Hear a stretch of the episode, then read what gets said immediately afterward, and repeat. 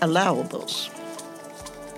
I killed a spider, not a murderous brown recluse, nor even a black widow.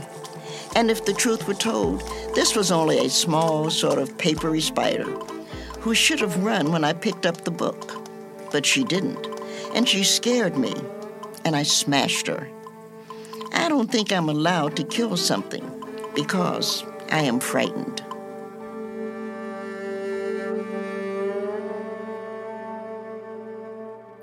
That was poet, activist, and teacher Nikki Giovanni reading her poem, Allowables. Thank you for joining the conversation today. I'm Lolita Rowe, the Community Outreach Archivist at Emory University Libraries Stuart A. Rose Manuscript Archives and Rare Book Library, and you are listening to the new podcast series, Rose Library Presents Community Conversations. The Rose Library promotes access and learning, equity, and justice by documenting, preserving, and making accessible distinctive and diverse collections and records, fostering original research and critical engagement with the past by engaging diverse communities through innovative outreach, programming, and exhibitions. Community Conversations features Rose Library staff interviewing guests who are connected to our collections. Miss Giovanni visited the Emory University campus in February 2020 as the guest poet for the 20th anniversary of the 12th Night Revel and as the featured poet in the Raymond Danowski Poetry Library reading series. She was kind enough to be the first person we interviewed for our Community Conversations series. In today's inaugural episode, Rose Library Instruction Archivist Gabrielle Dudley talks with Miss Giovanni about her collection, writings, and Miss Frisby and the Rats of NIMH. Miss Giovanni, I'm so excited uh, to have you joining me for the inaugural episode of the Rose Libraries podcast. Um, while we do not have your personal papers, your influence has loomed so large uh, within our rare book holdings and archival collection. So it's really a pleasure to have you here today. I'm glad to be here at Emory. Thank you. I love Atlanta. so, oh, good. Yeah, Atlanta's yeah. a great city. Absolutely. So before I was, I even thought about being an archivist, I was a reader. So still today, I'm an avid reader and especially enjoy literature written by Black women. I've been very fortunate and a little spoiled, really, uh, to have daily access to the personal papers of writers like Mari Evans, Pearl Cleage, Alice Walker, Lucille Clifton, and others. Several years ago, I became interested in how archives allow us to see the intimate friendships and connections between writers that are not apparent from your published works. Mm-hmm. And I'm interested in the ways that Black women, especially, held space for one another. Um, I curated an exhibition titled she Gathers Me, which will be traveling um, throughout the state of Georgia until February 2020, mm-hmm. that sort of explores that issue. I believe that it's important for us to understand this idea of literary lineages and um, would like to think about the early days of your career. So you're a poet and you're an activist and you've influenced so many writers and musicians and other artists. Can you talk a little bit about um, the writers that have influenced or mentored you, especially early in your career? Let's roll back a little bit. You were talking about uh, the the archive itself. And what I know, I, I grew up with my grandmother. Uh, I, I, I, grew up in Knoxville, and my parents had a troubled marriage. And um, I went to visit grandmother and asked if I could live with them, my grandpa. But she said, uh, "I'll have to ask John Brown," which she didn't really mean. She she knew that that she she made the decisions for the house. But what was important that grandmother did was we had a cellar, and in the old days, cellars kept the coal. Mm-hmm. So the coal man would come once a week and give you a ton of coal or something like that. Now, we're in, in Knoxville, mm-hmm. Tennessee. So once we went to electricity, we no longer needed the coal. And a couple of times, grandmother said to me, You know, we ought to go and clean out the cellar. Mm. I said, Okay, grandma, because whatever grandmother wanted to do was fine with me. And we go down there, and of course, she had saved some of my great grandmothers. We called her Mama Dear. And Mama Dear was the free child of slave parents. Mm. And one of the things that we found that I still have was a mirror. And we didn't know it's a silver mirror. And people don't remember or realize that slaves did not know how they looked mm. because they did not have mirrors. And we always thought, or grandmother said, that, that maybe Mama Dear, you know, stole the, the mirror. And I think, how does a slave who has been stolen steal? So grandmother, you know, Mama Dear took that. But it was interesting because now the African American Museum in D.C., Dr. Uh, Bunch, and what Lonnie found out is he's traveling around trying to build this, is that there were a bunch of old ladies, not a bunch, I mean, I mean no disrespect, who had things buried in their cellars. Mm. One of which he was talking to an older lady, and she said, "Well, I've got this this book. Let me go. We've kept it." And her great grandmother had kept it in oh. the cellar, wrapped up. You know, because they were oh, they always were wrapping things up, and it got passed down to her. He, she went and got it to show it to Lonnie, and of course, it was Frederick Douglass's Bible. Yeah. Oh, wow. So when we talk about archives, we're talking about what is in the cellar. Mm-hmm. So you archivists, as you're looking at things, you know, we're just a poet. I'm just a poet. So all I'm going to do is end up at some point with a poem. What's in the cellar? Mm-hmm. And what's in the cellar is not somebody to harm us or some murder or something. What's in the cellar is, is a part of our history. Mm. And you realize how little money those ladies had, and yet when you dig into those cellars, though we have very few of them now, you find silver. You find silver spoons that mm-hmm. they wanted to own silver. So for every nickel that they had, they must have been saving, you know, two cents so that they could purchase a silver spoon or that they could find a way to buy crystal glass.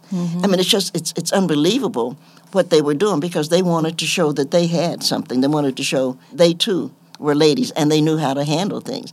So I think of archives of what you, you people are doing. My papers are, of course, at, um, at the Mugar Memorial. And I say, of course, simply because it, they've been there for forever. And I wanted my papers, I was invited to archive my papers, mm-hmm. uh, or I guess the term could also be to cellar my papers mm-hmm. at the Mugar Memorial Library. And I thought it was important. I know some writers say, oh, I want to sell my papers because I'm important. Well, first of all, I wasn't important, but even if I had been, some things can't be sold because it's just mm-hmm. money. Some things we have to keep because it's important. And they've been keeping my papers now since 1968. So I have a room that's a little bit bigger than the size of the room we're in, and they're now digitizing.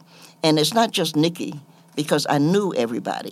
And so we have letters from almost every Yes. every black person and, and a few not black people.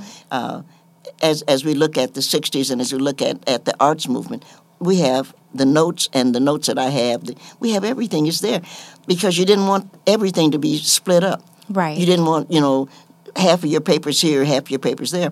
I thought if there was going to be a history and if it survived, then you could look at my papers to see this is this is the way we need to look at, at, at some of the things. Yeah, that's so. Uh, in 1968, you knew to give your papers to an archive. Um, do you think that that was a good decision for you at the time? You were very, you know, uh, early in your career. It was an excellent decision because I, I, I'm a history buff and I've always loved history. And my good friend, whom I love so much, Julieanna Richardson, calls me the poster child for, for archiving. It just was one of those things that made sense to me. There has to be a way when people are looking for something to find what's the story. Mm-hmm. Now, I'm, I'm a black American, so I'm going to come from people who were enslaved. A part of that's going to be our African ancestors sold us to our European ancestors who sold us to our what is going to become American ancestors. There has to be a story there. And the only way we're going to be able to tell this story, to, to know what the story is, because we were not allowed to write and, and, and give books. We told our story through spirituals. But then when we go back and look at the history, we're looking at Germany, we're looking at Russia, we're looking at, at Poland. Those same people, they were not black Americans. And many of them thought they were not enslaved, but they were certainly underpaid to the point that they were. They told their story through folk tales.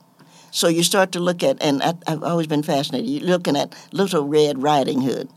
Who in their right mind, what mother in her right mind would send a child through the forest in a red outfit with a basket full of goodies and think that she's going to get there all right?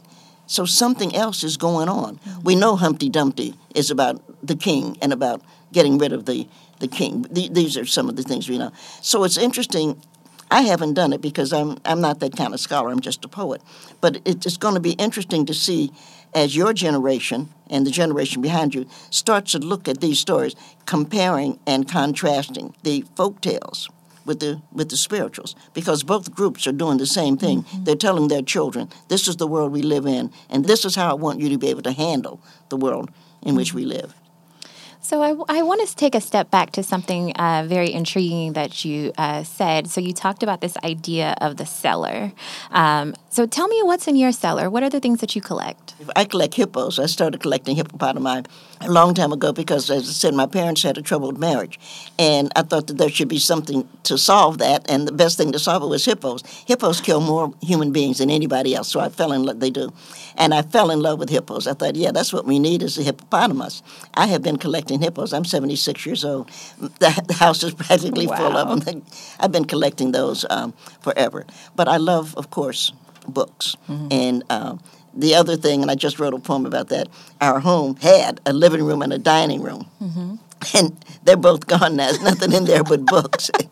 and I'm trying to convince certain people who will remain nameless practically that we need to get rid of the garage and turn that into a library. I'm not having much luck with that, but uh, you know, you eat. Somebody else said it, I didn't. But you eat with your eyes, and you want things to be pretty.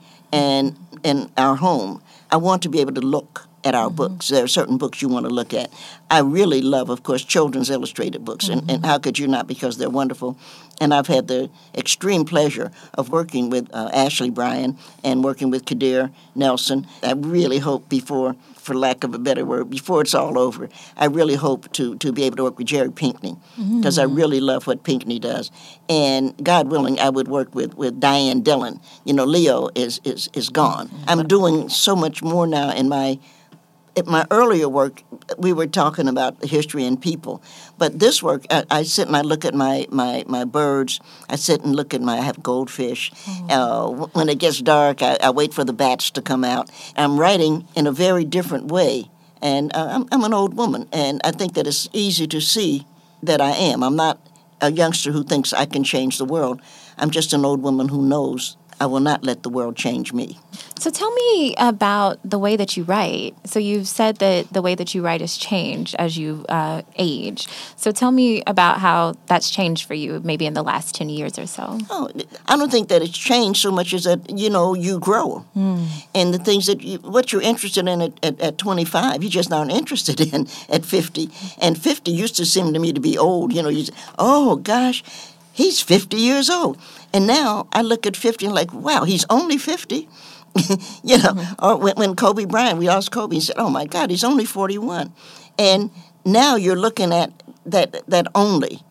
And uh, I'm always, uh, these, these are things that I'm, I, I, I've been writing about, how you use only. Mm. And so actually, I'm only 76. and I know people that are older because I have so many friends. Uh, Ashley is only 93. Mm-hmm. And so you begin, the older you get, that only mm-hmm. comes in. And if you love spirituals, which I do, that they do the same thing, but sometimes. If you, you listen to any of the spirituals, they do that sometimes. Sometimes I feel like a motherless child. Mm-hmm. Sometimes I feel all, I mean, look at the spirituals and what they're doing. So it's not always. Sometimes I feel that my work is un, un, un, un, unappreciated sometimes, which means sometimes it is. Mm-hmm. I love what the spirituals do, but sometimes, and I find myself doing it with, with only. What is that word doing, and, and what weight is that word carrying? And it would carry a very different thing 50 years ago. I'm intrigued by this library of yours um, at your home. Who are you reading now? Are there any writers or poets that you're really inspired by, or that you can't wait to get your hands on their books? Oh well, I, I, I am reading a bunch of people. I'm reading right now. Um, because I have, thank God, a uh, Kindle. I'm reading The New Negro. Uh, the biography of Alain Locke because it's like 600 pages mm-hmm. and it'd be more book than I could carry. I love the work of Renee Watson, who was a YA writer. I just love Renee did. I, I wrote her a fan letter and she was surprised. I got a fan letter. I said, oh, yeah, I, I love what you do. And I read all of, uh, and my good friend and my, essentially my literary son, uh, Kwame Alexander mm-hmm. because I've, I've been doing a lot of YA just to see. And Kwame started me actually with the YA because uh, he's the one. Once he started doing, it, I went back to see, you know, what have I been, what have I been missing? And one of my favorite books actually is um, Mrs. Frisby and the Rats of NIMH. I just absolutely love it, and I, I, I love Mrs. Frisby because I'm a single mother too, and she is going to have to take care of these children, and she's got one who's sick. So she's like anybody else in the ghetto, and she's going to have to figure out who can help her. And actually, the only people who can help her are the rats. But we know that rats and mice don't get along. But she has to do something to save Timothy, so she's going to have to find a way to ask the rats to help her. Mm. And the rats are going to say, okay, we remember that when we needed help, the mice helped us, so we're going to help you. But my favorite rat of all of those, and I it brings tears to my eyes most time when I talk about it, is Jonathan. And when Jonathan realizes that the rats have to get out and they have to get out quickly, he knows that the people coming from them have to find a body. Mm-hmm. They're, they're not going to accept not having it. So it's Jonathan who goes back. So if you were a, a scholar, then of course Jonathan is your Jesus figure. He, he, he's the one that gives up his life to save the group. Community Conversations is produced by Lolita Rowe and Nick Twemlow. Jacob Chisenhall is our editor. Music created by Sister Sai. We are grateful for the support provided by our colleagues at the Rose Library, Jennifer King, Director of the Rose Library, and Yolanda Cooper, Dean of Emory Libraries. Special thanks to Nikki Giovanni for her words and insights, and to her partner, Virginia Fowler. Also to Gabrielle Dudley for conducting this interview and to the Emory Center for Digital Scholarship. Please join us next month for the second half of our interview with Nikki Giovanni. For more information about Rose Library and our other podcast series, Behind the Archives and Atlanta Intersections, please visit us online at rose.library.emory.edu and follow us on Rose Library's Facebook, Twitter, and Instagram. You can find community conversations and our other podcasts on all your favorite podcast feeds.